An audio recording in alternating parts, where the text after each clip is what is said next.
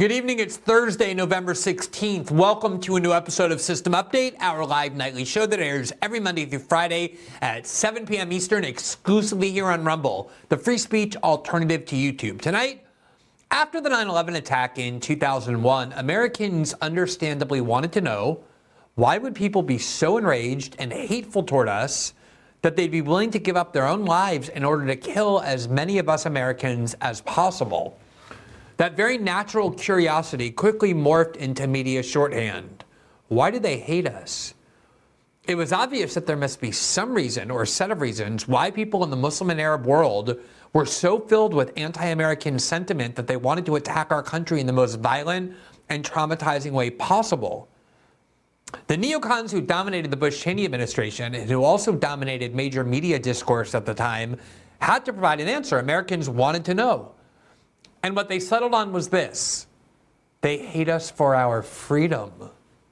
According to this narrative, which was obviously designed to flatter Americans and tell them that our leaders bear, bore no blame for any kind for provoking that attack, People in the Muslim world saw that we are free, that we get to choose our leaders democratically, that women are free to work, that LGBTs can live openly, that people have religious freedom. And this drove them so insane with rage and contempt that they just had to attack us and kill as many of us as they could over our freedom. Why?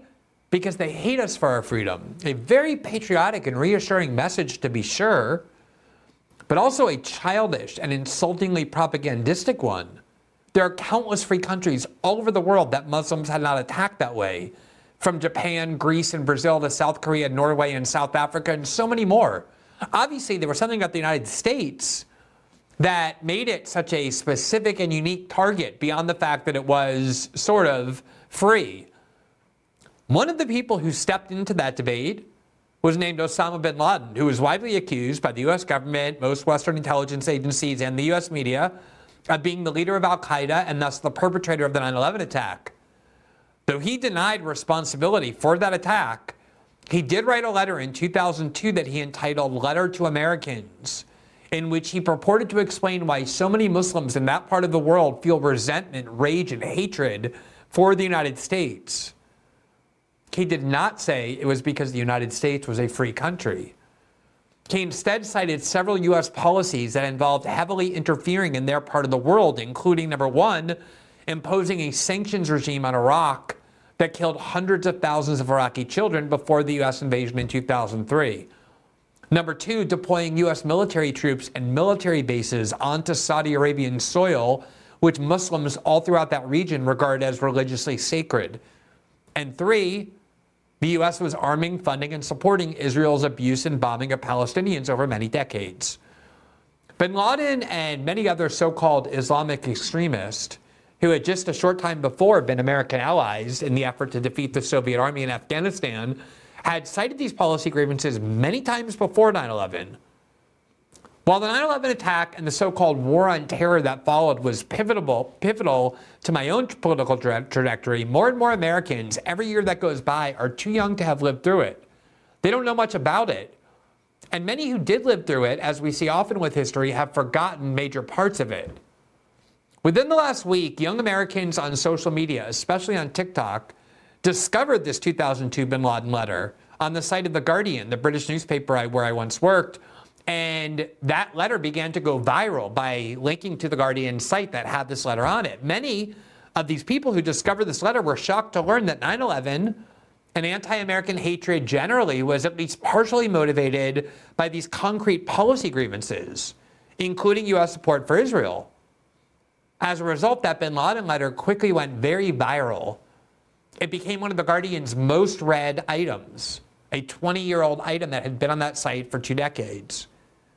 Seeing that so many people were interested now in this letter and were learning it uh, for the first time, The Guardian did something genuinely shocking for an ostensibly journalistic outlet. They removed the letter from their website at exactly the moment when people were craving to read it. They just deleted a crucial historical document precisely so that it could no longer be read or found by the TikTok users who had been sharing it with one another and discussing and debating its significance. We'll examine this remarkable act of journalistic self censorship and also examine why this letter And similar statements have long been so dangerous to Western elites and to the narratives they try to propagate. Then, we knew when Hamas attacked Israel on October 7th, and then Israel made clear that it would respond by unleashing what it promised to be an unprecedented war, that many people in our audience, certainly not all, but many, would be highly supportive of Israel, many vehemently so, as one of their most important issues, if not the most important. I have been, I've been around for a long time, and I've been a long time critic of Israel's treatment of the Palestinians, as well as the bipartisan DC policy of arming and funding all of Israel and its wars. And I obviously wasn't going to change my views suddenly or hide them in order to aggrandize or please the pro Israel part of my audience or pretend that I believe things that I don't actually believe in order to avoid angering part people in my audience. I would think that would be incredibly disrespectful to you, my audience, and it would be something that would require a sacrificing of all of my integrity. But the term audience capture has become common in our new media ecosystem because it really does describe a real and dangerous phenomenon especially in independent media, but even in corporate media now, with so much of our media ideologically polarized, required by financial viability to only able to speak to various strains of the left or the right or the Democrats or Republicans, there is a very strong incentive to only tell your audience what they want to hear. With so many choices out there, so many podcasts, so many shows, so many voices on the internet and on television, it's easy for people to just write off any journalist or host or show or writer that expresses a view on an issue of great importance to them that differs from their own. Out of anger, they'll just say, I'm not paying attention to that person anymore who has this view that I find so repellent on an issue I care so much about.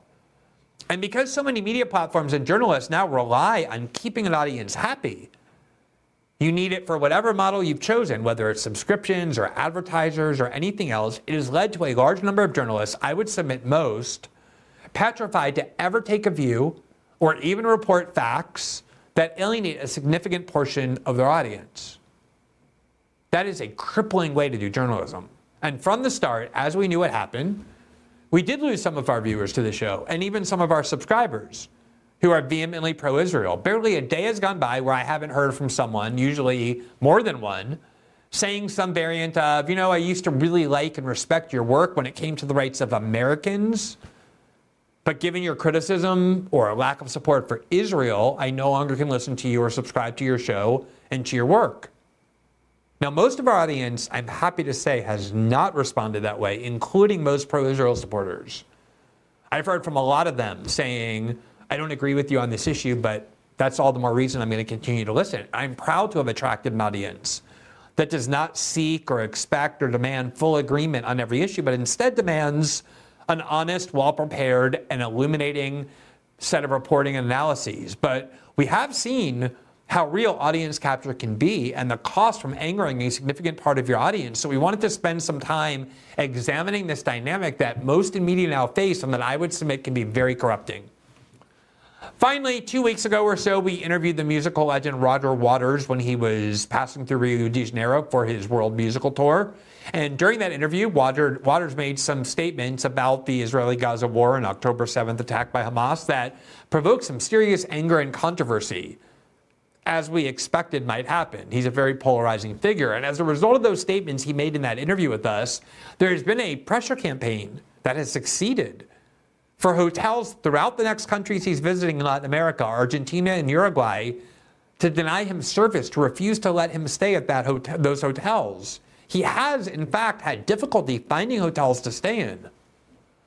Now, I realize that people who loathe Roger Waters' views on Israel or even believe he's an anti Semite may celebrate this outcome, but I'd like to discuss the implications of it for anyone with ideas that are also considered extremist, dangerous, dangerous and bigoted, which, in case you have forgotten, is how all anti establishment voices on the right and even on the left have been regarded and still are regarded and who have been the focal points of similar types of punishment campaigns up until October 7th when it all switched to Israel critics, but it will be switching back very shortly to many people now cheering this. So this is probably a case of like censorship is be careful what you wish for.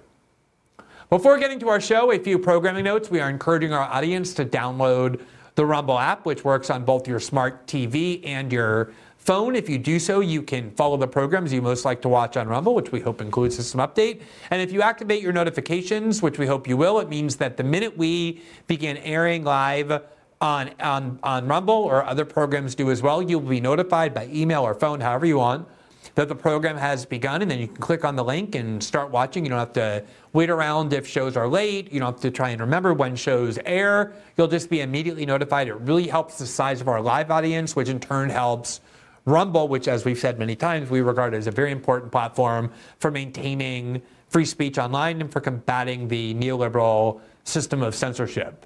As another reminder, System Update is also available in podcast form. You can listen to each episode in its podcast version on Spotify, Apple, and all other major podcasting platforms. Each episode airs on that those platforms 12 hours after their first broadcast live here on Rumble. And if you rate, review, and follow the show, it really helps spread the visibility of the program. As a final reminder, every Tuesday and Thursday night after our live show here on Rumble, we move to locals for our live interactive after show. Tonight is Thursday, so we will have our after show on locals, and that's designed for us to take your feedback, interact with your critiques, hear your suggestions for future topics and guests.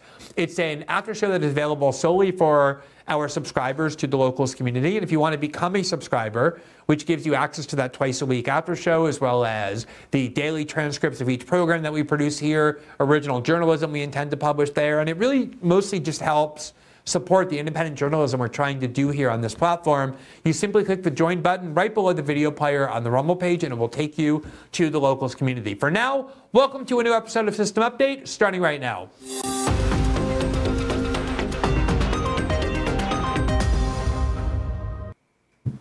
One of the revelations I have been experiencing over, say, the past five or six years, as you do journalism for a long enough time, as you start to climb a little bit in age, even when you think you're one of the people who will never have that happen to them, you start to realize that what to you is extremely well known history every year to more and more people around you becomes something in the very distant past.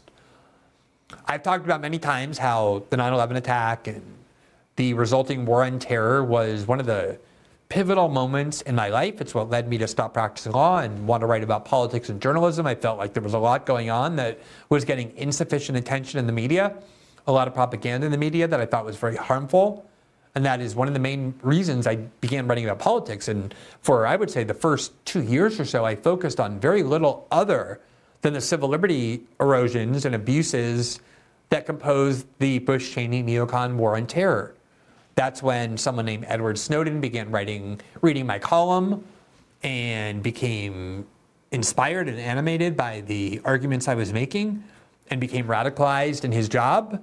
And my audience grew pretty quickly because there weren't a lot of people talking about that at the time. And so for me, the history of 9 11 and the resulting war on terror is like second nature.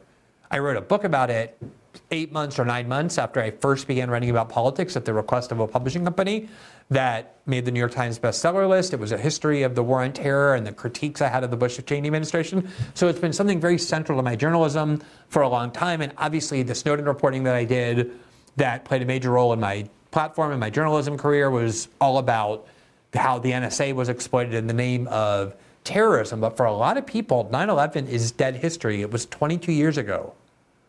So that means that people who are 30 years old, who are eight years old at the time of 9 11, people who are 25 were just born.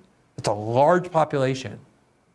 And people 35 or even 40 were barely adults. So you're talking about a big, big portion of the population that did not really live through 9 11 in a way that would have allowed them to really remember and process and understand what was happening on a sophisticated or detailed level. And then you add on to that all the people who are apolitical or who weren't paying attention to politics then but now are. I'm talking about a gigantic number of people for whom 9 11 is kind of a vague historical event. They know that the United States was attacked, they know how, they know it was Al Qaeda, or they believe it was Al Qaeda, and they know it resulted in things like the Iraq War, but they don't think they know very much else about it. And one of the things we tried doing from the very first moment the Hamas attack happened on October 7th, when I could see that a massive war was coming from the Israelis. And it wasn't because I was Prussian, it was because the Israelis were saying so. And I knew enough about the current composition of the Israeli government filled with extremists and fanatics who have long wanted a reason to cleanse Gaza, Gaza ethnically, to re annex it, to move the Palestinians out of the West Bank, to annex that as well. I knew there was this massive war coming. And so from the very beginning, aside from trying to explain why I believe that the Hamas attack was so morally unjustifiable, no matter your view of the overall Palestinian cause, what I focused most on was trying to get people to say, look at what happened in 9 11, learn the lessons of 9 11. Don't let the anger and rage that you feel of watching these videos coming out of Israel lead you to support things that you're going to end up regretting, as so many Americans did in the wake of 9 11. They ended up supporting things, wars that they ended up regretting, acquiescing to an erosion of freedoms that they ended up regretting that history is there for, for us to learn from. And that's why we've been encouraging people to look at it. Now, one of the most important parts of 9 11 was the question of why it happened.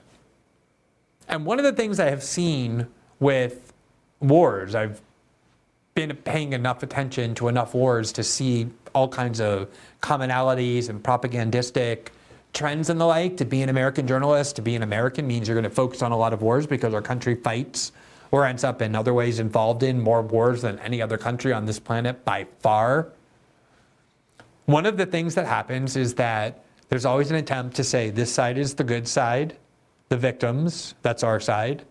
This side is the pure evil side, the savages, the monsters, the terrorists.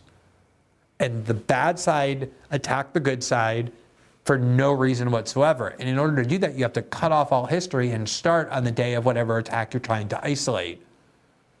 So the narrative became the United States was just sitting there minding its own business, a nice, peaceful, happy country. And out of nowhere, these Islamic extremist monsters attacked the United States. Same thing. One day, Muammar Gaddafi in Libya just decided to ethnically cleanse or commit genocide against his own people out of nowhere, and all the decades of where he was a U.S. ally got erased, and suddenly just there was this monster in charge of Libya, and we had to go and fight a war of regime change. Same exact same thing with Syria. The fact that the United States used to send the war on de- uh, terror detainees that we would kidnap from the streets of Europe to Syria, where he, Assad and the Assad government would torture detainees for the United States. All of that was forgotten. He just became out of the blue this monster that we had to have the CIA remove. And then, obviously, when it came to the war in Ukraine, people believe and were told that the war in Ukraine, the conflict between Russia, Ukraine, and NATO, began on November, uh, December, uh, sorry, on February 24th, 2022, which was the day Russian troops crossed the border into Ukraine. And all the other events prior to it didn't happen. So that way, nobody asked whether the United States or NATO did anything to provoke that invasion because history began on February 24th, 2002. And that's exactly what is being done now with the Israeli Gaza conflict as well.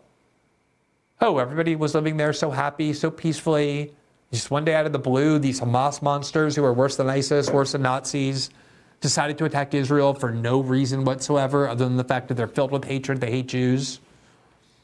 And that's when the war began. Israel was the victim, they were pure good, the Gazans were pure evil. And all of this is incredibly ahistorical. All of these conflicts had been going on for many years prior to that day that we tried to isolate as the start. And that was most definitely true of 9 11. Al Qaeda was a group that the United States had been allied with.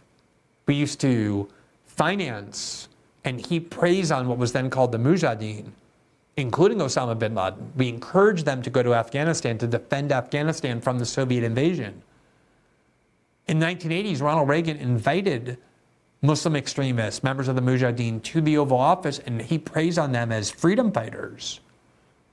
And it was only once they turned against us. Did they morph from freedom fighters into terrorists?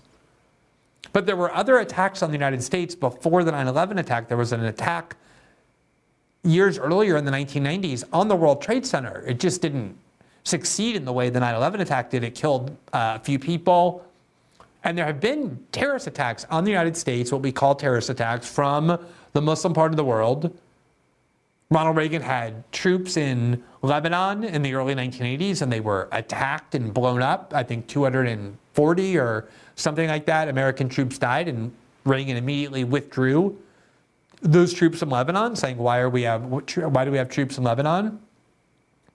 But there was a long series of grievances expressed by people in the Muslim world about what the United States was doing in that part of the world, not just bombing them, not just imposing sanctions on the Iraqi uh, nation that prevented food and medication from entering Iraq, killing hundreds of thousands of innocent Iraqi children.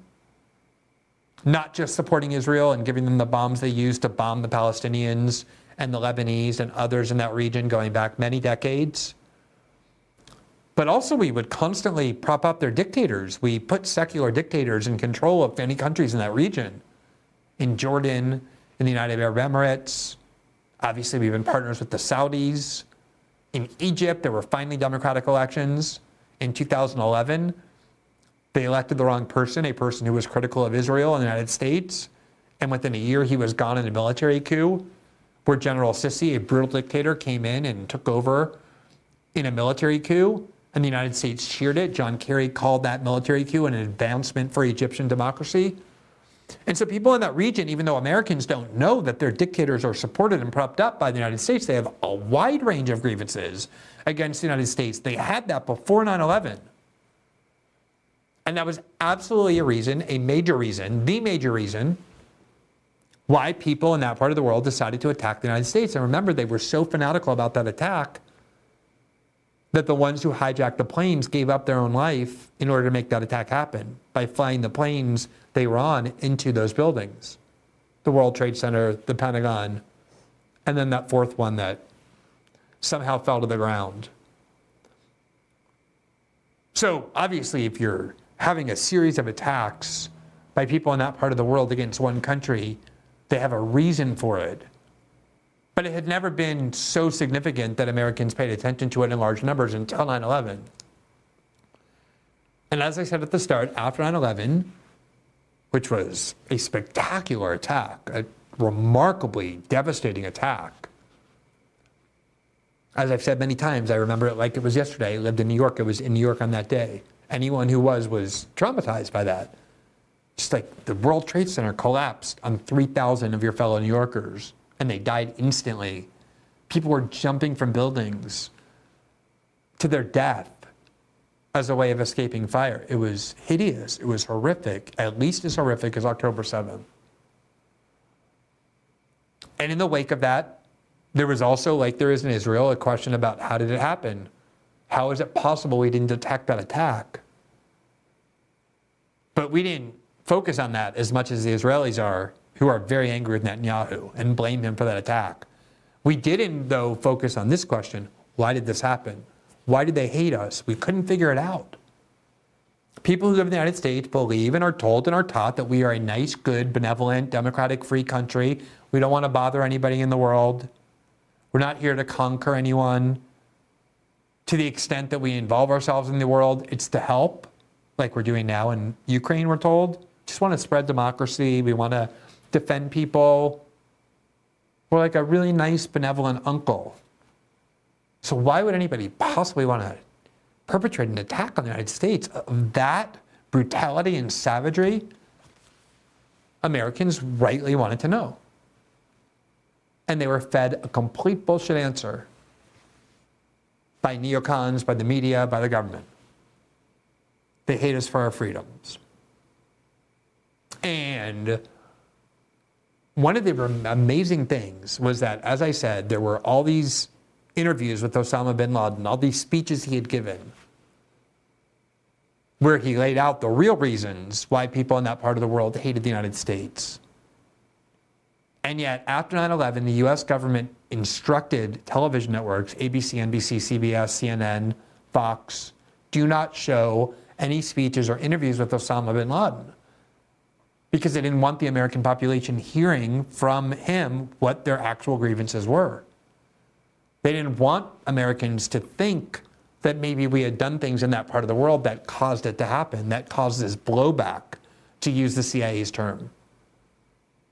And so they caused bin Laden's interviews to be censored through this moronic excuse that they gave to the networks that we're concerned he may have some secret code that he uses in the interview, some magic phrase, some gesture, like he twinkles his nose like the witch and bewitched used to do, or he like rubs his ear.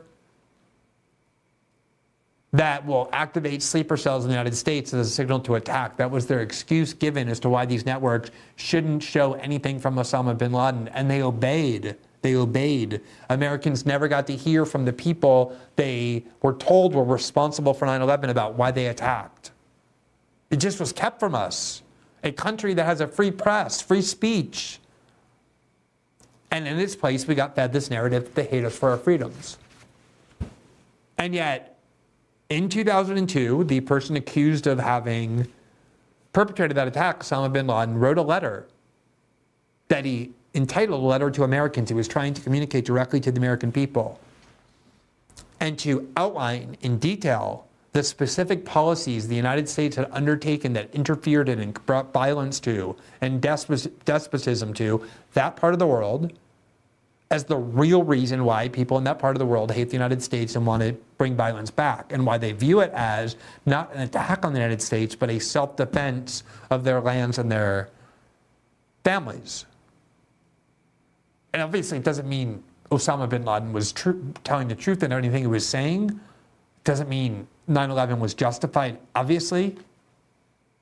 But if you're in a war and you're radically transforming your own country in its name, the way we did with the Patriot Act and NSA spying and the rest, and you're fighting all sorts of wars and bombing people all around the world in the name of this war, of course, we should understand what the actual views are of the other side rather than just listening to our government media that keeps that from us on purpose so they can feed us a propagandistic line that is way more flattering to them, that keeps the population in line. And that's what happened. This 2002 letter from bin Laden was not very widely discussed at the time. Most Americans, I guarantee you, don't know about it, didn't know about it, even adults who were paying attention. In fact, a journalist friend of mine who was in media at the time, had a prominent media job, told me they did not know about this letter until this week. That amazes me, but that's true. Because the media does such a good job of suppressing it. One of the very few places that actually contains this letter, where the letter was hosted, was on the Guardian website. And for whatever reasons, a bunch of young Americans started to find this letter and talk about it among themselves and say, oh my God, there's this letter from Osama bin Laden in 2002 purporting to explain why the 9 11 attack happened. And one of the things he said was that part of the reason why people in that part of the world hate the United States is because of the perception that we're responsible for Israeli attacks on the Palestinians. And we've talked on our show over the last five weeks about how that is undoubtedly true. The State Department has issued multiple warnings, multiple advisories to American citizens who are traveling that they face a significantly increased and heightened threat of attack, terrorist attack, anti American attack, because people are so angry at the United States for supporting this Israeli war. In other words, presumably our foreign policy is supposed to be about enhancing the security of American citizens, but our support for Israel in this case according to the State Department that supports this policy, has instead made it more likely we're to be violently attacked if we travel outside the United States anywhere in the world. And so a lot of young Americans who didn't know this about 9 11 or Al Qaeda were shocked to discover it and they began talking about it on Twitter, but mostly on TikTok, on Facebook, on Twitter, on Instagram, mostly on TikTok, where young people tend to be more so than those other platforms. And it went mega viral because so many people were shocked to learn of it and its contents. Here's an article from the New York Times about what happened there. Videos about bin Laden's criticism of the U.S. surge in popularity on TikTok. Quote, these are the videos of Osama bin Laden that network news, all major network news outlets refused to air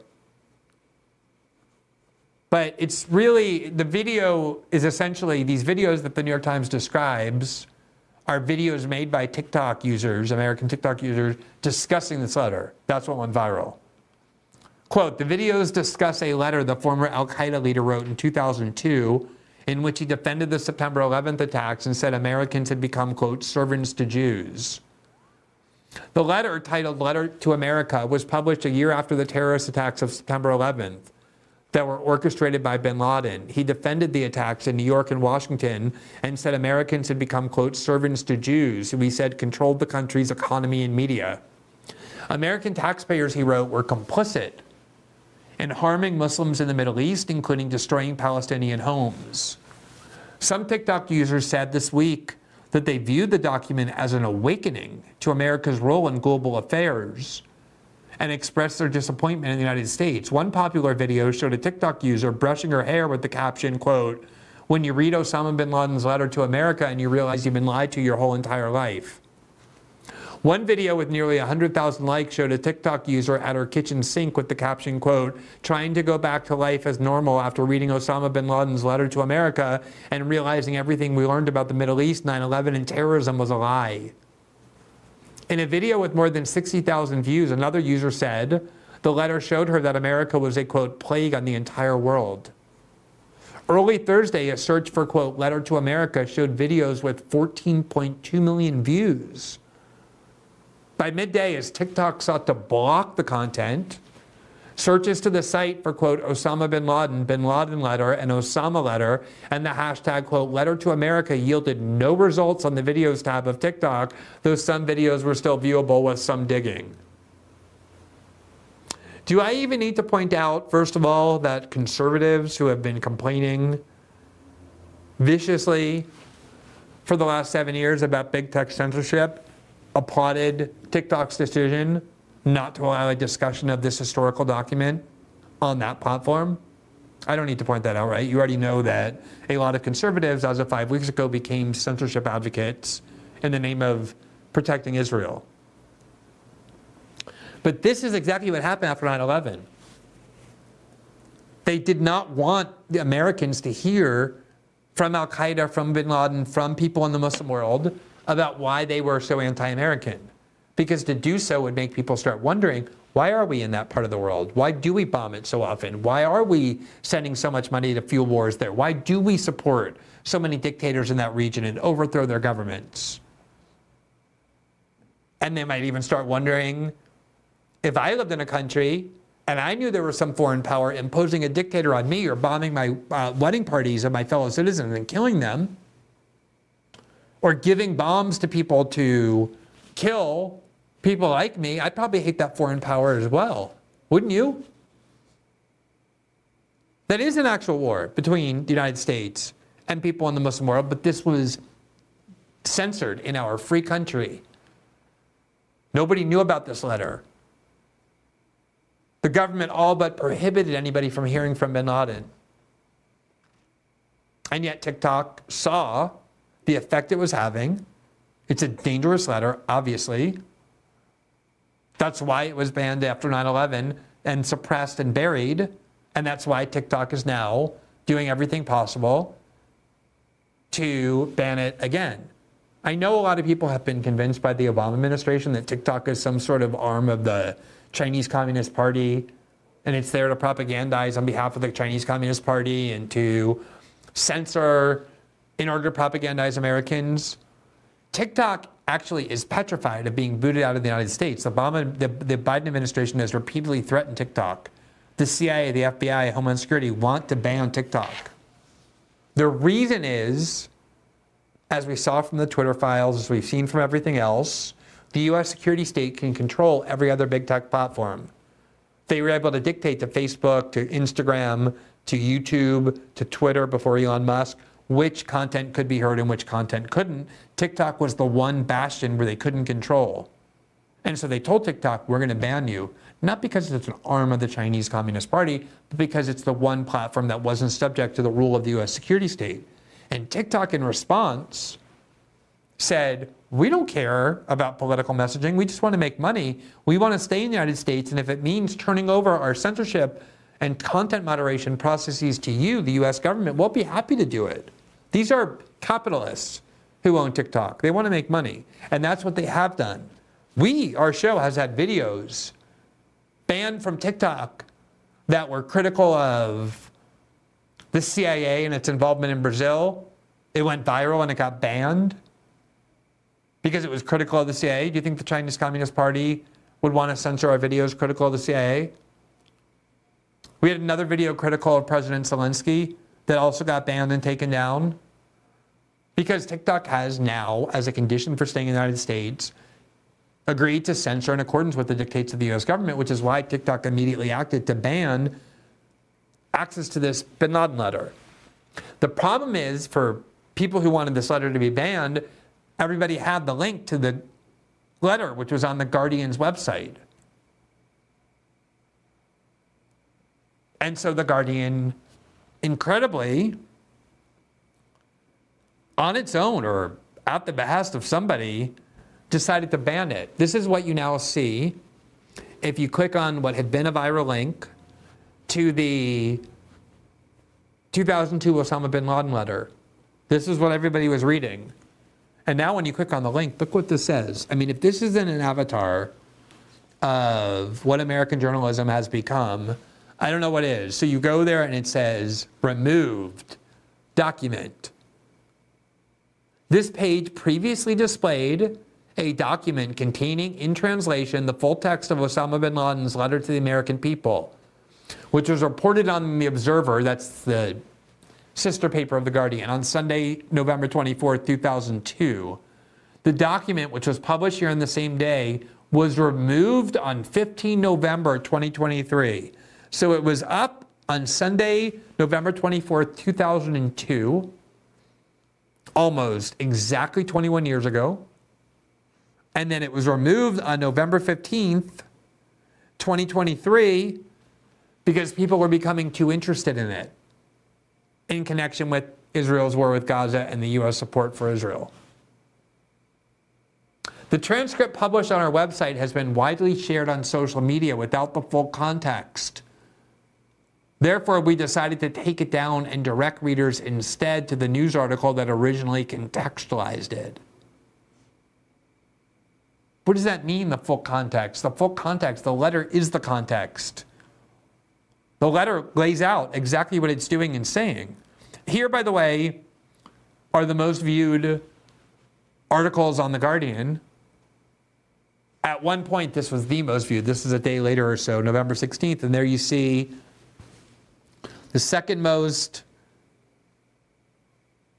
read article on the Guardian's website is one that they removed voluntarily, apparently.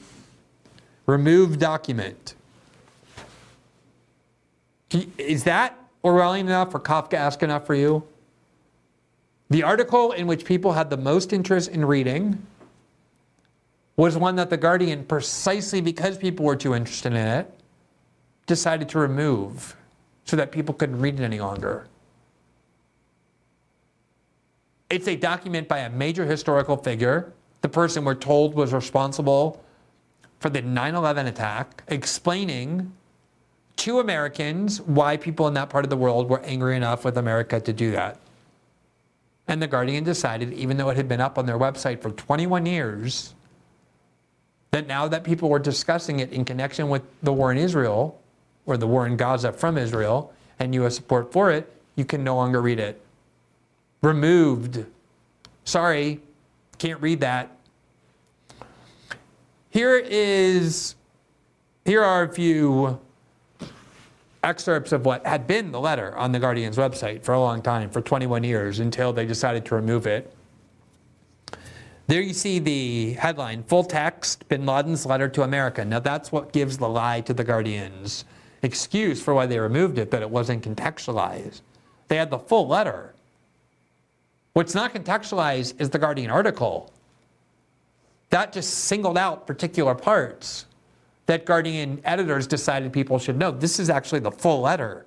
This is contextualized by definition. And this is bin Laden saying why people wanted to attack the United States. There's a subheadline, quote, online document, the full text of Osama bin Laden's, quote, letter to the American people reported in today's Observer. The letter first appeared on the internet in Arabic and has since been translated and circulated by Islamists in Brazil, uh, in Britain rather. And here's what part of the letter said about why so many Muslims wanted to attack the United States. You'll see it wasn't for our freedom. A, you attacked us in Palestine. Palestine, which has sunk under military occupation for more than 80 years. The British handed over Palestine with your help and your support to the Jews who have occupied it for more than 50 years. Years overflowing with oppression, tyranny, crimes, killing, expulsion, destruction, and devastation. The creation and continuation of Israel is one of the greatest crimes, and you are the leaders of its criminals. And of course, there is no need to explain and prove the degree of American support for Israel. The creation of Israel is a crime which must be erased. Each and every person whose hands have become polluted in the contribution toward this crime must pay its price and pay for it heavily. Now, again, let me emphasize again the point of this letter is not to show it to people because everything in it should be believed. It's to shed historical light and relevant current light on what generates anti American sentiment in that region. Because Americans were fed a lie about why people in that part of the world wanted to come and attack us, just like the people on TikTok are saying. I was fed a lie my whole life about why 9 11 happened. B, you attacked us in Somalia. You supported the Russian atrocities against us in Chechnya, the Indian government oppression against us in Kashmir, and the Jewish aggression against us in Lebanon. C, under your supervision, consent, and orders, the governments of our countries, which act as your agents, so there they're saying they know that the leaders of Middle Eastern countries that act as your agents attack us on a daily basis. They're talking about these dictators under whose rule they live because the United States went around removing democratically elected leaders in the Middle East who gave too much force to the wishes and beliefs and sentiments of their people and said, You can't have democracy here. If you have democracy here, the people are anti American, they're anti Israeli. We can't have that. You need a dictator that we're going to impose on you. And a lot of Americans don't know that, but the people in these countries do. They know who to blame for those dictators. E, your forces occupy our countries. You spread your military bases throughout them. You corrupt our lands and you besiege our, sanct- our sanctities to protect the security of the Jews and to ensure the continuity of your pillage of our treasures. F, you have starved the Muslims of Iraq, where children die every day. It is a wonder that more than 1.5 million Iraqi children have died as a result of your sanctions, and you did not show your concern. Yet, when 3,000 of your people died, the entire world rises and has not sat down. Is it in any way rational to expect that after America has attacked us for more than half a century, that we will then live her to live in security and peace? Three, you may dis- then dispute that all the above does not justify aggression against civilians for crimes they did not commit and offenses in which they did not partake.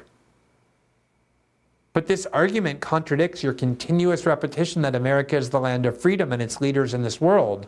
Therefore, the American people are the ones who chose their government by way of their own free will, a choice which stems from their agreement to its policies. Thus, the American people have chosen, consented to, and affirmed their support for the Israeli oppression of Palestinians, the occupation and usurpation of their land, and its continuous killing, torture, punishment, and expulsion of the Palestinians. The American people have the ability and choice to refuse the policies of their government and even to change it if they want. Now,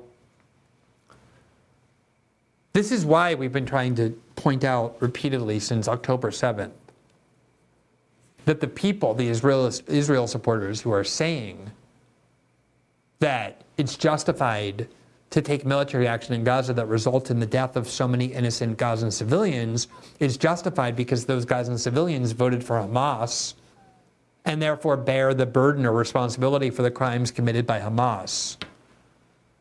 As we've been trying to say over and over, this is Osama bin Laden's theory for why civilians are fair game for being targeted.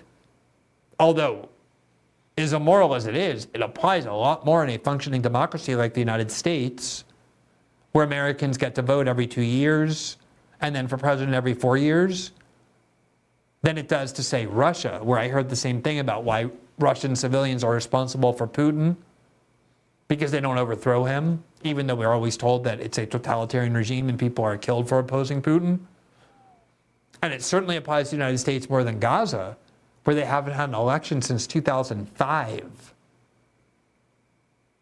And at that, in that election, Hamas got 41% of the vote. The Palestinian Authorities Party got 35% of the vote, or something like that, which means that a tiny portion of the current Gaza population actually voted for Hamas the last time there was an election. This theory comes from Osama bin Laden, though, that civilians become fair game if they elect their leaders who then commit crimes.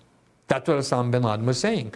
You may object to what we're saying by saying, okay, maybe the US government did all these bad things, but how does that justify killing civilians? And his answer was, as I just read you, well, you voted for these leaders. You must agree with those policies, and therefore we can hold you responsible for them.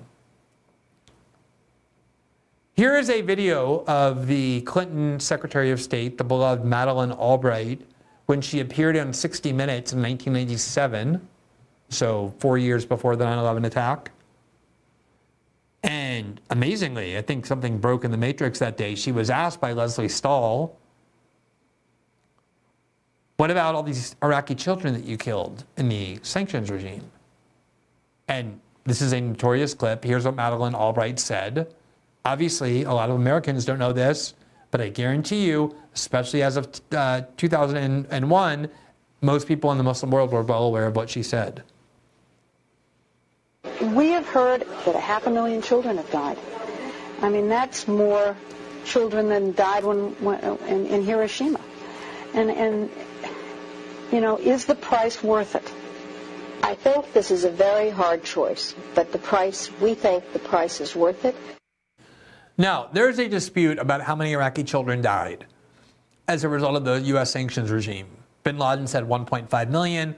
Lesley Stahl cited a study that said 500,000. There's no doubt, though, that many, tens of thousands, hundreds of thousands of Iraqi children died as a result of U.S. sanctions on Iraq.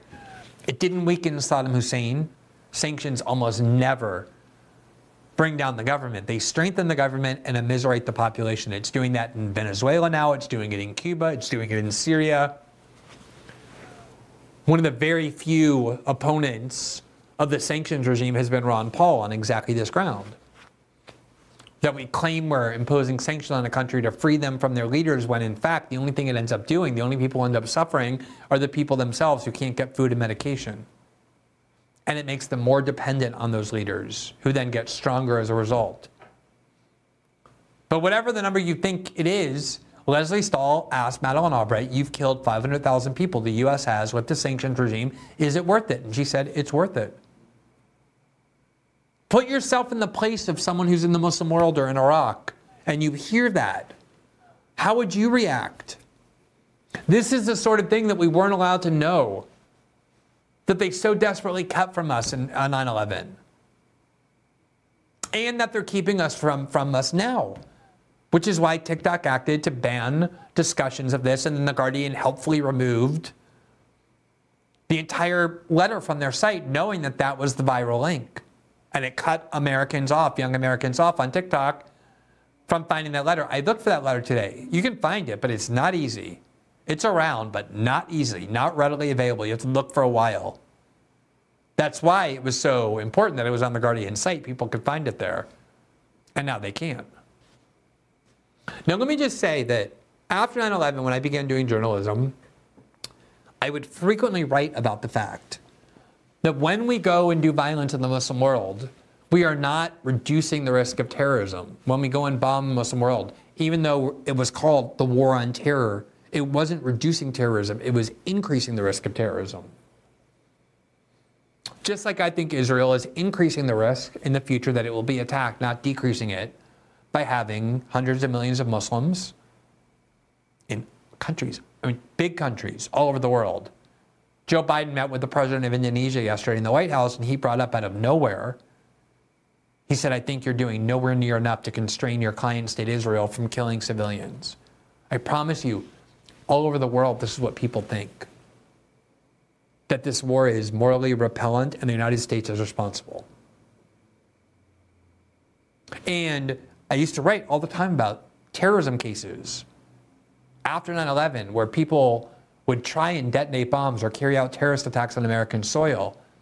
And every single time they were asked why, every single time, or maybe a couple cases, they said something else, but in essentially every case, they said, What do you mean? Why are we trying to detonate bombs in the United States? You're bombing our countries continuously and killing huge numbers of Muslim, innocent Muslim people, including innocent Muslim children. How can you even ask why? And of course, that's why.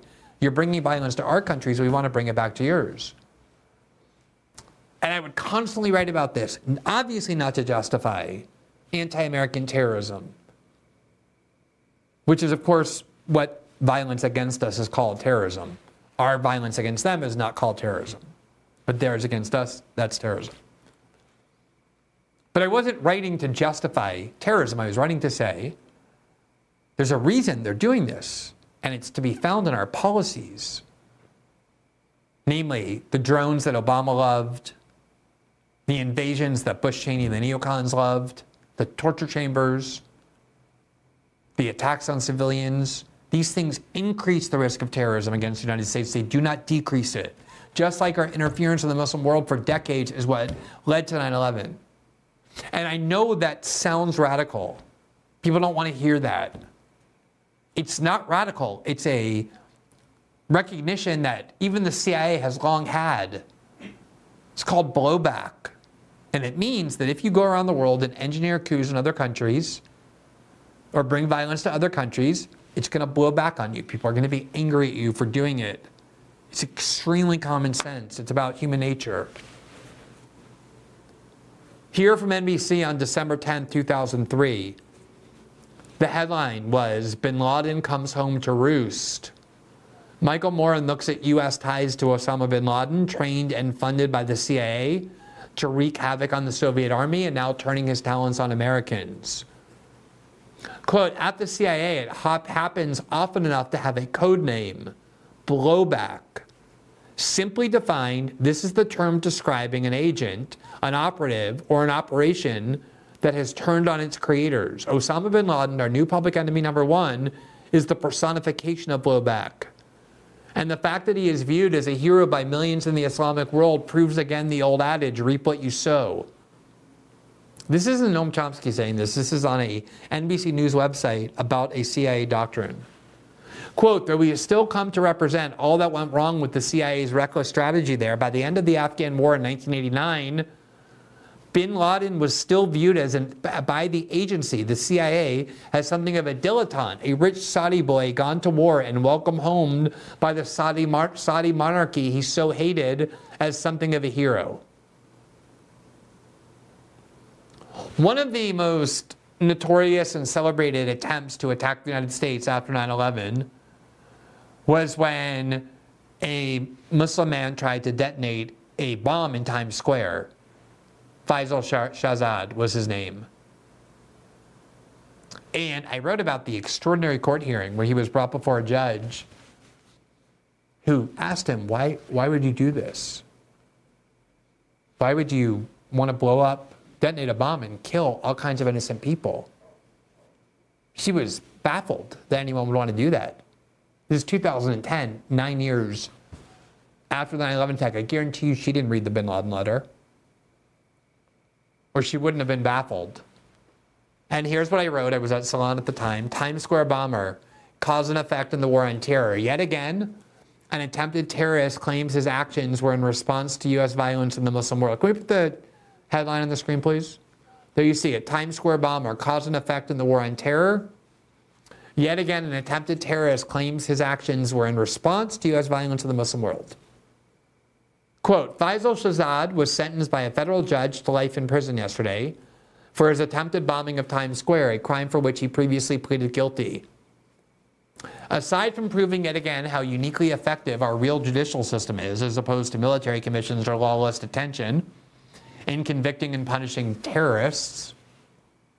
This episode shines substantial light on what I wrote about on Monday, namely how our actions in the Muslim world, ostensibly undertaken to combat terrorism, do more than anything else to spur terrorism and ensure its permanent continuation. When he pleaded guilty in June, this is what he told the baffled and angry judge about why he did what he did. Quote, if the United States does not get out of Iraq, Afghanistan, and other countries controlled by Muslims, he said, quote, we will be attacking the United States. Adding that Americans, quote, only care about their people, but they don't care about the people elsewhere in the world when they die. As soon as he was taken into custody at, uh, on May 3rd at JFK International Airport on board a flight to Dubai, the Pakistani born Shahzad told agents that he was motivated by opposition to U.S. policy in the Muslim world, officials said. Quote, one of the first things he said was, quote, how would you feel if people attacked the United States? You are attacking a sovereign Pakistan, said one law enforcement official who spoke on condition of anonymity. And then yesterday at his sentencing, this is what he said when asked if he still wanted to plead guilty. Quote, yes, said Shahzad. and then he said he wanted to plead guilty a hundred times more because he wanted the U.S. to know it will continue to suffer attacks if it does not leave Iraq and Afghanistan and does not stop drone strikes in Pakistan. Calm but clearly angry and standing the whole time, Shahzad said the judge needed to understand his role. Quote, I consider myself a Muslim soldier, he said. When Judge Cedarbaum asked whether he considered the people in Times Square to be innocent, he said they had elected the U.S. government. There was another exchange between Shahzad and the judge where she asked him, But what about all the innocent people you, you're going to kill, the children? And he said, Do you care about all the innocent people your drones kill in Pakistan and Afghanistan? She couldn't connect those ideas. Now, another major terrorist attack that happened after 9 11 was the attack on the Pulse nightclub in Orlando that was very deceptively described as a hate crime against LGBTs because it happened to be a gay club. That was completely false. The Justice Department, under great pressure, decided to indict the wife of that killer, Omar Mateen, because he had been dead. He was dead. There was no head to give the gay community in Orlando on a pike, and so they demanded that his wife be prosecuted for aiding and abetting his attack. She was put on trial. She was acquitted of all charges, I think, very fairly. And in that trial, there was all sorts of evidence that emerged that proved he had no idea it was a gay club. He wasn't even looking for a gay club. He just wanted to find a large nightclub in Orlando. The first Google search, if you entered nightclub Orlando, was the Pulse uh, nightclub. He was there for hours with his victims, killing people, shooting them, talking on the phone to police. Never once, never once did he make a single homophobic comment or any reference to the fact that he was in a gay club. That wasn't his motive. His motive was vengeance for the bombing that the United States was doing in Iraq and Syria and Afghanistan. And that's what he said when he was on the phone with the police and the whole time he was in the Pulse Club. Here, from The Intercept. This is, I believe, my article along with Murtaza Hussain's, where I say at the t- trial of Omar Mateen's wife, new evidence emerges that undermines the belief about the Pulse massacre, including the motive. And there were a lot of other journalists who I, I, I reported on the trial. I listened to the trial. I followed it. I talked to the lawyers involved. And every journalist who did came to the same conclusion. And here's what I wrote quote, as is true of most terrorists, as is true of most terrorists, Mateen was determined to ensure that the world knew the grievances and causes in whose name he was slaughtering innocent people. That's why terrorists go and kill people. They want the world to know their cause. He accomplished this in multiple ways a running stream of con- commentary during the shooting spree, multiple statements to law enforcement officials by telephone from inside Pulse, and Facebook postings he published shortly before the killings. All of these statements contain numerous now standard grievances about U.S. foreign policy that are commonly cited by Muslims who attack Americans. Specifically, the use by the United States and its allies of widespread violence against Muslim civilians in the Middle East, and the perceived need to bring violence back to U.S. soil as a means of punishing past violence and deterring future aggression. Many of Mateen's statements are filled with the sorts of denunciations of U.S. violence in the region that are typically downplayed, if not outright ignored, when the U.S. media examine why radical Muslims attack Americans. Mateen's statements about his shooting spree contain pledges of loyalty to the Islamic State and praise for various radical groups. And some posts and statements profess that he was martyring himself on behalf of Islam. But they exclusively emphasize one cause the ongoing killing of Muslim civilians by the United States. This is what you find over and over and over. The more violence you use in the name of stopping terrorism, the more terrorism you cause. That is what the United States is petrified that the American public will understand. That's why they had to put a stop to the reading of this bin Laden letter. To the point that they got TikTok to censor it and The Guardian to remove this letter after 21 years this vital historical document from its own site so people couldn't read it any longer because it's too dangerous for people to start understanding what this conflict actually is about, what causes it. Now, the Israelis have their own form of blowback that the United States had by financing and supporting bin Laden and the Mujahideen.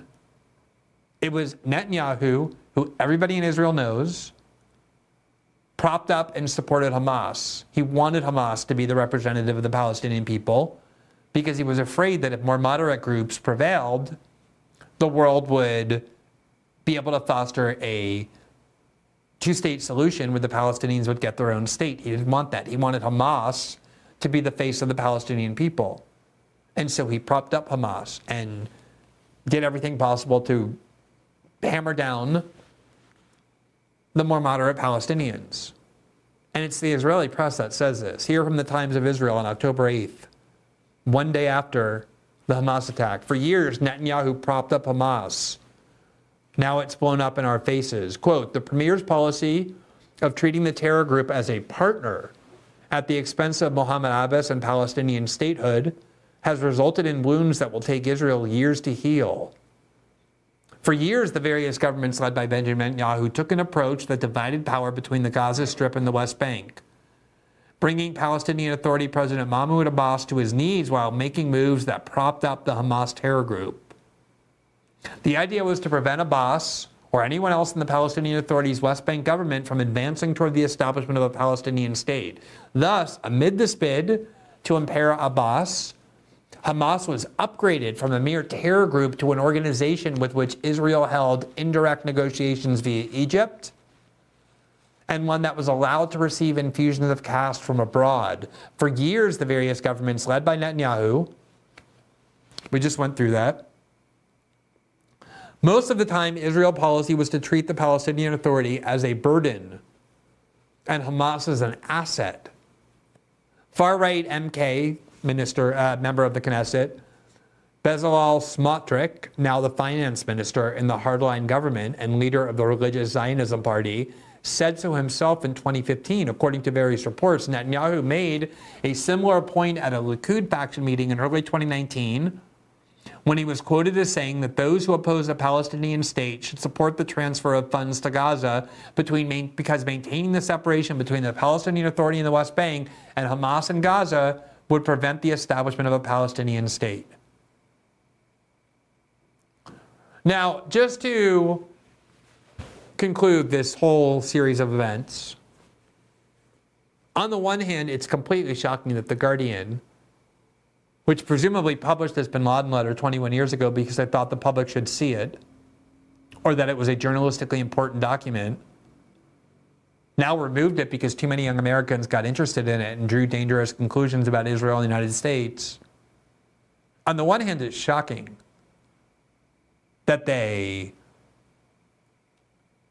censored their own document by removing it from their website right when people wanted to read it. On the other hand, we've seen it before. As I said, right after 9 11, the US government ordered networks not to show any tapes or interviews with bin Laden and they obeyed. That's why Americans didn't hear any of this. Here is the Reporters Committee for Freedom of the Press on October 11, 2018. And 1, so about a month after the September 11th attacks, White House urges TV networks to stop airing bin Laden tapes.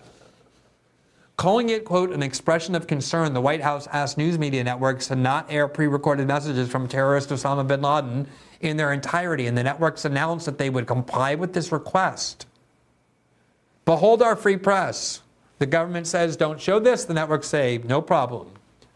In a conference call with network executives on October 10th, National Security Advisor Condoleezza Rice warned that such tapes from bin Laden and his henchmen could be used to frighten Americans, gain supporters, and send messages about future terrorist attacks. All five major news organizations ABC, CBS, NBC, and its affiliate MSNBC, Fox, and CNN agreed not to air unedited videotape statements from bin Laden or his followers and to remove language the government considers inflammatory. They handed the government editorial control over what they were willing to show Americans about what our enemy was saying about why they attacked the United States. Quote, this marked a rare moment when all of the networks decided on a joint agreement limiting prospective news coverage. In a press conference, White House spokesman Ari Fleischer said the Bush administration fears that the tapes are a way for bin Laden to send coded messages to other terrorists. Quote, the means of communication in Afghanistan right now are limited, he said.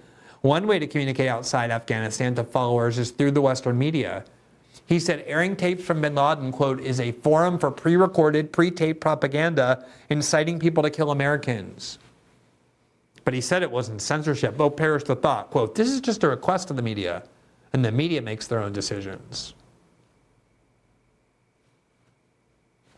There is currently a pressure campaign on TikTok to censor content that celebrities, particularly Jewish celebrities like Amy Schumer and Sacha Baron Cohen and others, consider to be hate speech against Israel. So they're engaged in the kind of pressure campaign to censor political speech that this show and many of our conservative viewers have spent years denouncing. And yet I see a lot of applause for this now. Here from the New York Times on November 16th, that's today.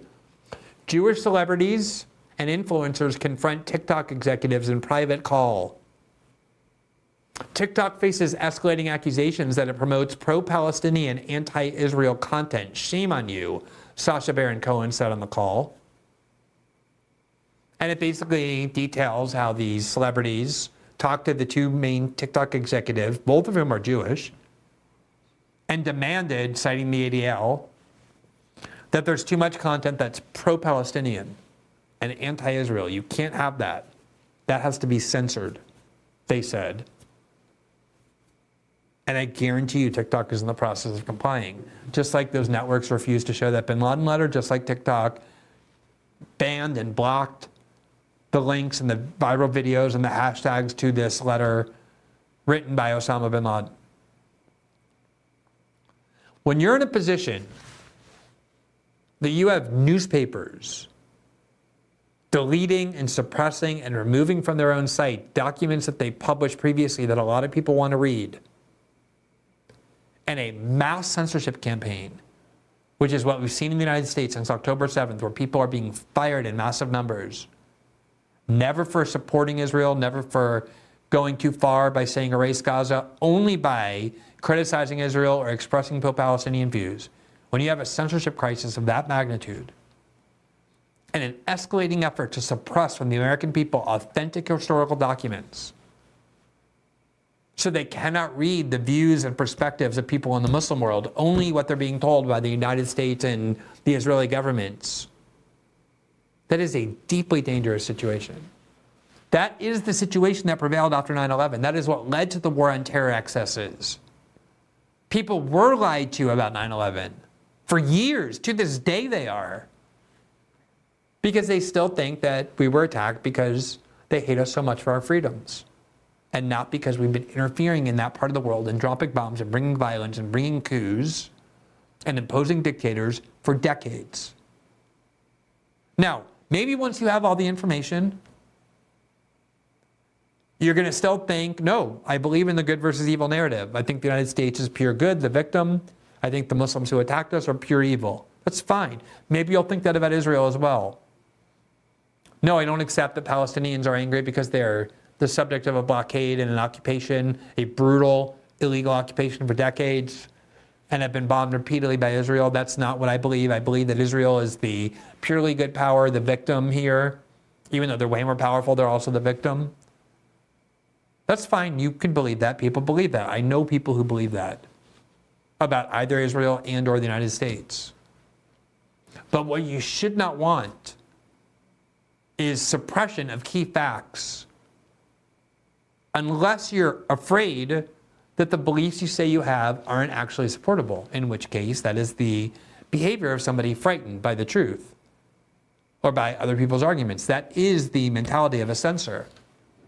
I don't want people hearing these views because they regard these views as too dangerous. Even though the American right has been unified against that mentality, many on the right now support it ever since Israel was attacked. That's the truth. And as a result, it's getting increasingly dangerous. This is not a case, by the way, where it used to be that the American right was censored and the liberals were the ones doing the censoring, and now the American right saying, ah, aha, we get to finally censor you. The reason criticism of Israel is being censored, the reason pro Palestinian voices are being censored, isn't because the American right wants it to be. It's because the establishment power centers in the West want it to be. It just so happens that the American right, much of it is aligned this time with the power centers in the West. They're all in agreement in their pro Israel views. And that's why a lot of conservatives are thinking, oh, wow, we get to do the censoring this time. You're not doing the censoring. The people doing the censoring are the same people who have been censoring you for years and will keep censoring you very shortly into the future. You just happen to be on their side this time. Don't fool yourself into thinking you have this power. You don't have that power. The people who have the power are the same people who have had the power for the last six years. They're just pro Israel now. And uh, I think that's a crucial point to realize.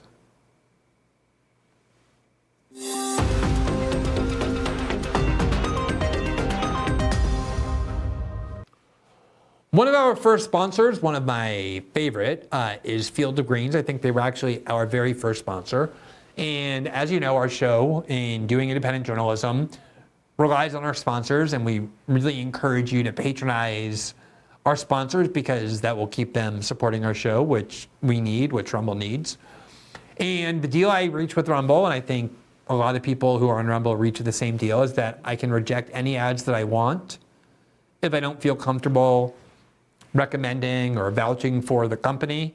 I told them I need to get the products, I need to do the research, I need to be convinced that this company that wants to sponsor a show, any of them, is valid, is, is real, that their product is actually good, that they stand behind it, that if people are dissatisfied, they can get refunds. We've rejected ads because I couldn't determine whether I felt comfortable vouching for those companies because I can't put my integrity for sale. I can't tell you, oh, go use this company, and then you find out that it's actually no good. That is not the case for Field of Greens. And uh, they are back. We've had great success with them. They are offering a Black Friday sale where you can get 30% off on any of their products if you just use the code VIP. That's the code VIP, and you get 30% off their uh, products. And I really hope you'll go to their site and look at what it is that they have. They are basically a company that is all about your health, your organic or, uh, body processes, which is something I focus a lot on. You may know that I'm a vegan. I think a lot about my physical health, what I put into my body, the kind of exercise I do. You don't have to be a vegan at all to use this product, but one of the things that I learned about it is that it is very organic. It doesn't rely on a lot of uh, preservatives or chemicals or things like that. And for that reason, it really does do things like give you more energy throughout the day. I found that immediately when I started using it. It helps your organism function, it helps with your digestion, it makes your skin look healthier, like your hair and nails grow faster and look healthier, just like it makes everything function better because it combines with what your body needs. It's based on nutrients and uh, vitamins and all sorts of supplements that a lot of research has gone into trying to figure out how to consolidate. And again, I use it. And when I use it, I feel better about myself. I feel better physically. And you actually do see results. So, do the show, a, if you want to support our show, one way to do it is by patronizing our sponsors. You know that the media has tried to drive away a lot of Rumble sponsors with all these articles that Rumble is this site of right wing disinformation and hate speech. And they call subscribers and say, Why are you associating yourself with Rumble? Companies that stay with us deserve to be supported. And Field of Greens has been with us for a good while now. They are a product I feel extremely good about recommending. People who have bought it have told me they like it, they love it, it's been good for them. And so just go to their site, it's fieldofgreens.com. You have this 30% off for your entire order with that code VIP. And I'm very confident you will come back happy that you not only got to consume a product that makes you feel physically better and look physically better, but also one that helps a loyal sponsor, one that I really believe in of our program.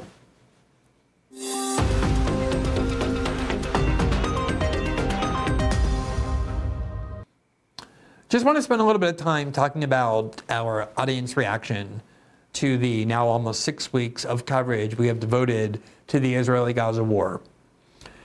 As many of you know, we have this live after show every Tuesday and Thursday night. Tonight's Thursday, we're going to go do it.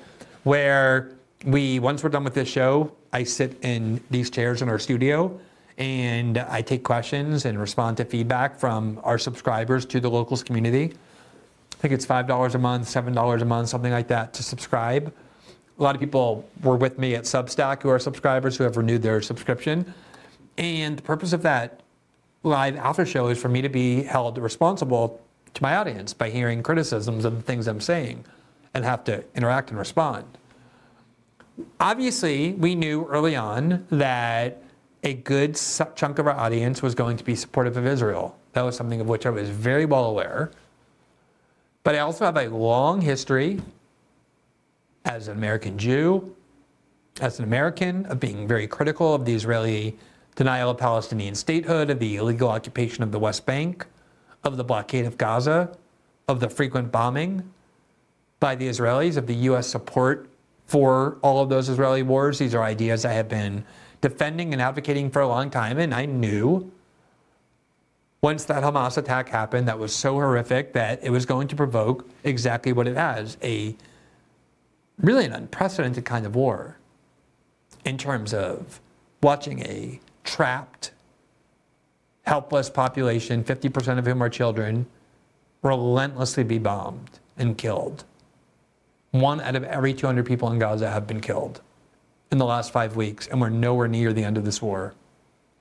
And so I was faced with this dynamic, which is I knew that by expressing my views of this war, by covering it in a way to try and show people things that I thought they weren't going to see from other places, that we were going to end up alienating a significant part of our audience. That isn't just pro Israel, but that supports Israel vehemently as a major, major issue for reasons we've covered. And obviously, I didn't have a choice. If I had, even for one second, given thought to the possibility that I should avoid this topic or just cover it quickly and then run away from it. I've seen journalists do this. There are journalists who rely on their viewers or subscribers or their audience loyalty who have just ran in the opposite direction from this issue, knowing that it polarizes their audience.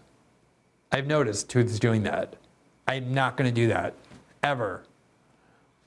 And I think I've talked about before the first time I had to alienate my audience, which was in 2010, when I had largely a left liberal audience, although I had a lot of libertarians at the time too, because that's who was critical of the Bush Cheney war on terror. And when the Citizen United decision happened, it was a decision that enraged everybody left of center, from the furthest left wing fringes to the most conservative members of the Democratic Party and everything in between. And people started saying to me, You're a constitutional lawyer. You talk about free speech a lot. What's your opinion of Citizens United? And I knew my position was the one of the ACLU, of labor unions, of free speech absolutists, which is I thought that and still think that the specific restrictions on campaign finance spending that were struck down in, in Citizens United are, in fact, a infringement of free speech. That case emerged because a nonprofit group wanted to fund and finance an anti Hillary Clinton campaign right before the election and were told they couldn't under these laws. Of course, to me, that was an infringement of free speech. And I had to write about it. And I wrote about why I supported the majority ruling in Citizens United. And to say that my audience was angry at me was an understatement. I definitely lost readers. But they were a minority. A lot of my readers were angry with me. I kept going into the comment section and engaging with their critiques. I kept writing and, and addressing their major arguments to explain my position over the, the weeks. And what I learned from that was that the audience I wanted was never an audience that would demand of me full and complete agreement, but knew that there would be times, because I don't plant myself in an ideological camp and refuse to serve every view of any one faction, that there were going to be times when I disagreed with them. In fact, disagreed with them about issues that they felt very strongly about. And so my pledge to my audience, to my viewers, to my readers has always been I'm not going to tell you what you want to hear all the time. What I promise instead is I'm going to give you my completely honest view, regardless of who it helps or hurts or pleases or angers. And I'm going to do my best to be respectful of critiques and criticisms, try and seek out the smartest and best ones and address them in a substantive, persuasive, well researched, fact based way. That's my promise. But audience capture has become a very real thing because the way in which media has evolved, it used to be even 10 years ago that you were stuck watching CNN or reading the New York Times because that's all there was. But now with the internet, there's such a proliferation. I mean, it's you don't need to be a billionaire or a gigantic company anymore to produce a show like this. You can have a very sophisticated studio, multiple cameras, a staff, without a huge amount of money because the technology has evolved so well and you can reach a lot of people without owning a network or even cable news access. And so there's a ton of choices. And among those choices are always people who will tell you what you want to hear on any issue. And so it's very easy to listen to somebody and say, all right, I'm done with that person. I was with them as long as I agreed, and now they disagree, I'm gone. I checked out. And we've heard from subscribers canceling their subscriptions because they feel so strongly about this foreign country that they don't care if they like my work on the rights of American citizens, my criticism of the corporate media in the United States, my criticism of the US security state, my defense of free speech and civil liberties. Israel is the issue that is at least as important, if not more important to them, and disagreement with them enrages them so much that they just can't follow me anymore. I've lost thousands of followers on Twitter. A lot of them have been replaced. So overall, it's a net gain. But the majority of my audience, the majority of this audience here, including people who support Israel, including people who disagree with me about my perspective of this war, have not only stayed, but said that they're staying. But I just want to tell you that audience capture is very real. You feel it.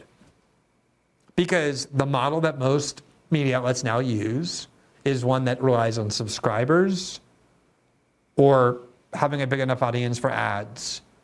And either way, losing or alienating part of your audience can have a very direct uh, impact on your ability to earn a living, to support your family. And I see all the time people capitulating to that pressure. And I felt it. Not to lie. I, of course, knew that was a danger.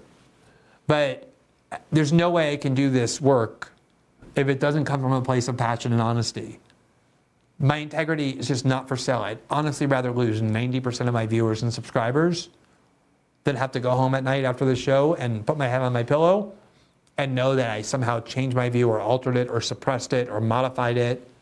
Not because I was changing my mind, but because I just wanted to avoid alienating people in my audience. There's nothing worth that.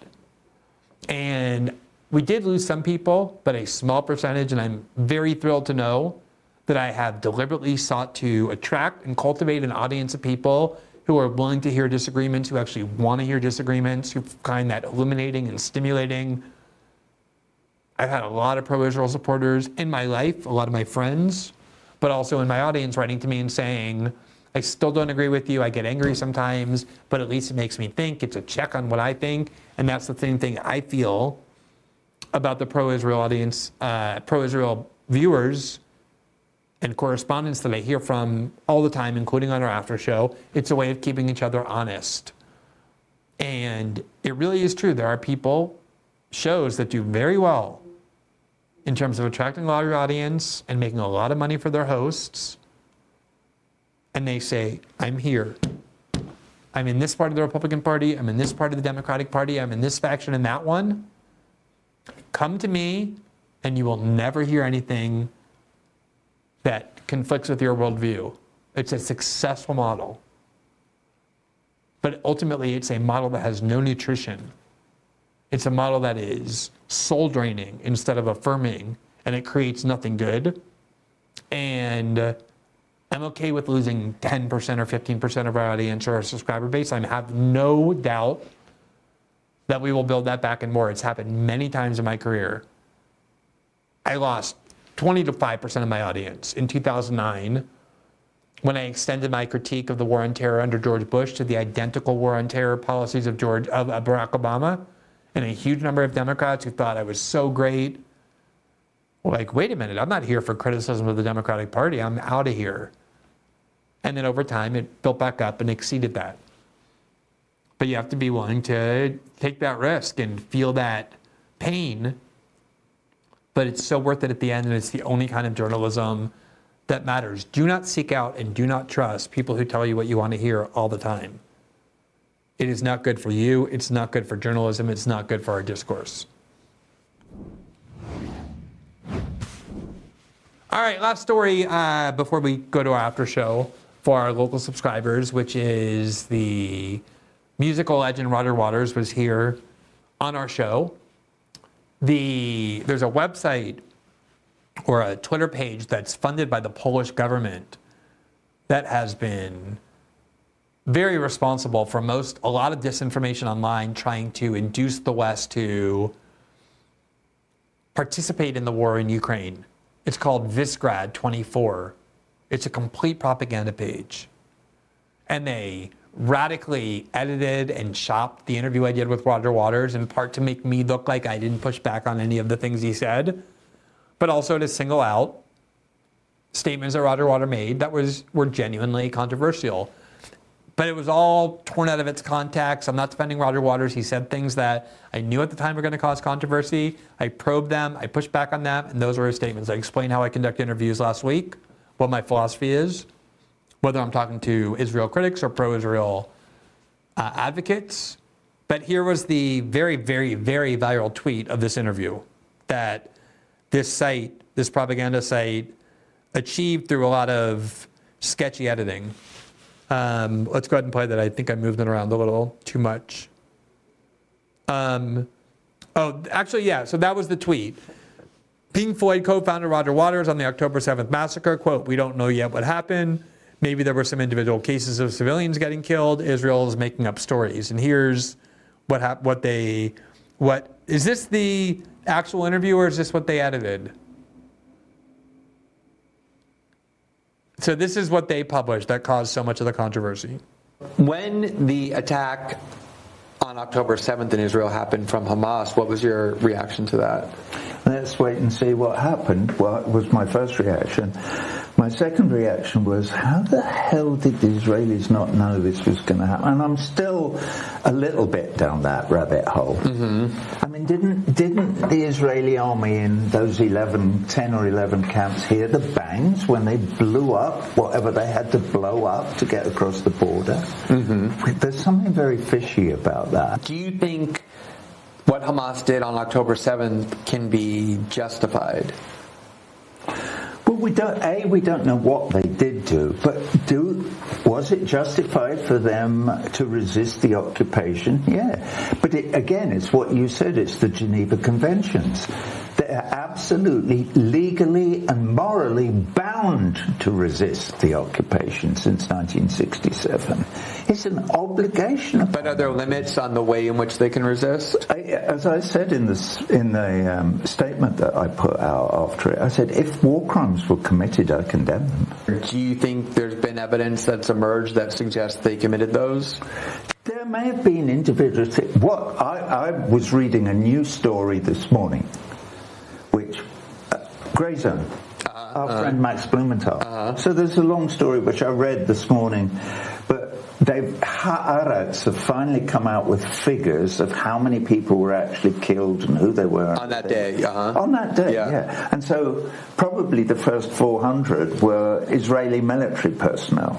Who are? That is not a war crime. No, but what about targeting No, civilians or course you- abducting no, them? course- No, of course. No, of course not. No, Right. of course I don't condone that. Or but the thing was was thrown out of all proportion by the Israelis making up stories about beheading babies. Okay. So that was the viral tweet. A lot of that is true. There were a lot of claims that the Israelis made that ended up being false. There were hoaxes they published, including purporting to have two uh, Hamas operatives talking to one another that were clearly was clearly a hoax based on their accent. They've had a lot of those as well. But obviously, there were civilians, Israeli civilians targeted and killed, hundreds of them at least, on October 7th. And we made our views of that very clear. But Roger Waters has had this kind of accusation hounding him for a long time that he's anti Semitic. He's been one of the most influential critics of Israel, and that's what's going to happen to you if you are that. And as a result of that interview going viral, and it got heavily covered in Brazil, throughout Latin America, all throughout the United States, Roger Waters says this, he says that. There's a, now a pressure campaign in Latin America where he's touring. He was in Brazil when we interviewed him. He's now going to Argentina, Uruguay, other countries in Latin America.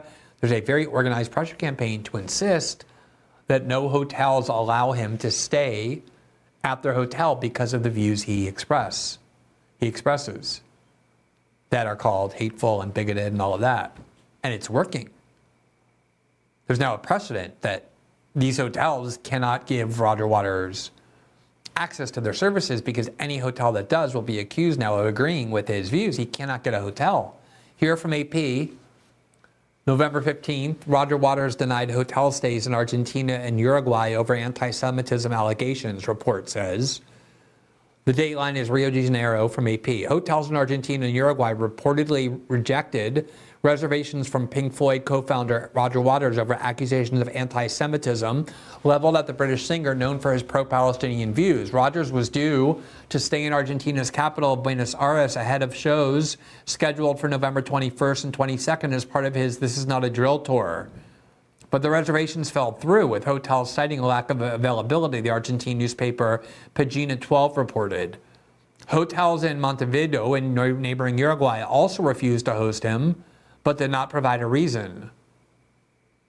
The story quoted Waters as, as saying the president of the Central Israelite Committee of Uruguay, Robbie Schneider, Schindler, sorry, sent a list to the Sofitel Hotel urging it not to host Waters. Waters, quote, takes advantage of his fame as an artist to lie and spew his hatred toward Israel and Jews, Schindler said. Quote, by receiving him, you will be, even if you do not want to, propagating the hatred this man exudes. Waters has been dogged by accusations of anti Semitism for years, including criticism by the U.S. government earlier this year. They're referring there to a, a U.S. government official, Deborah Lipstadt, who's like the official accusation accuser, anti-Semitism accuser. She goes around putting the anti-Semitism label on critics of Israel on behalf of the U.S. government.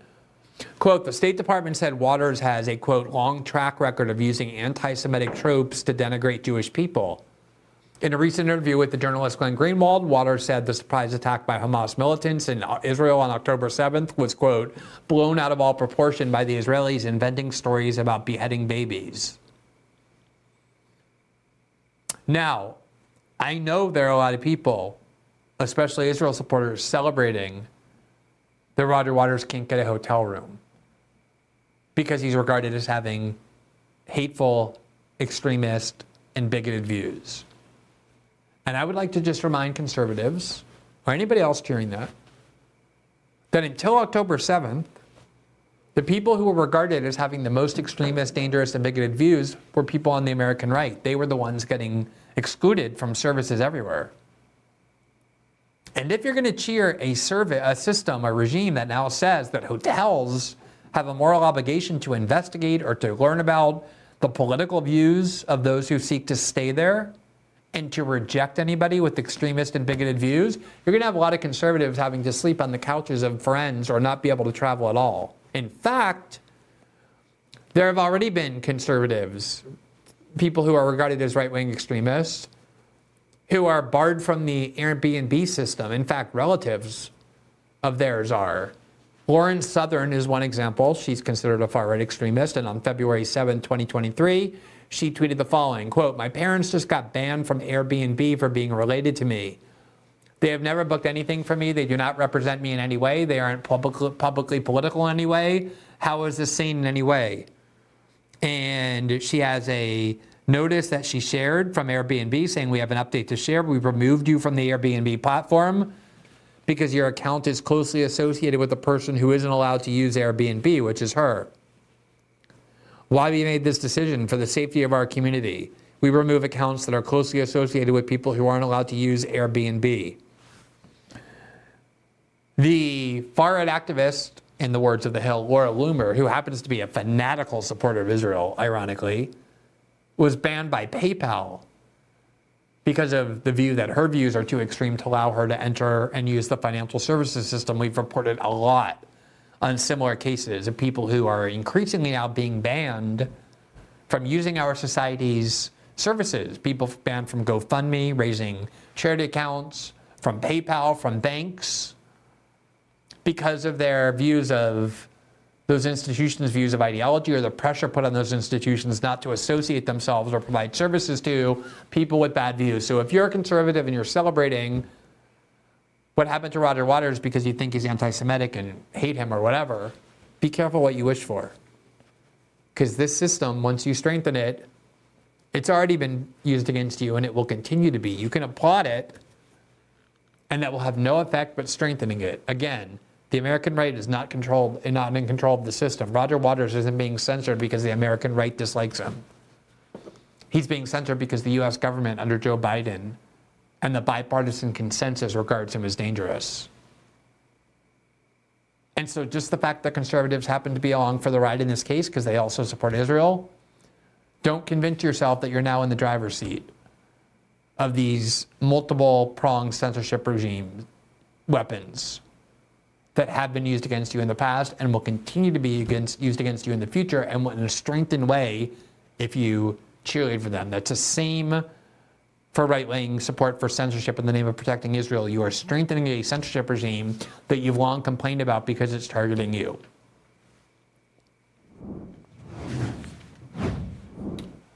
That concludes our show for this evening. As a reminder, System Update is also available in podcast form. You can listen to each episode in its podcast version on Spotify, Apple, and all other major podcasting platforms 12 hours after they are first broadcast live here on Rumble. And if you rate, review, and follow the program, it really helps spread the visibility of the show. As a final reminder, because tonight is Thursday, every Tuesday and Thursday night, once we're done with our live show here on Rumble, we move to locals which is part of the Rumble platform where we have our live interactive after show for subscribers to our show, to our locals community.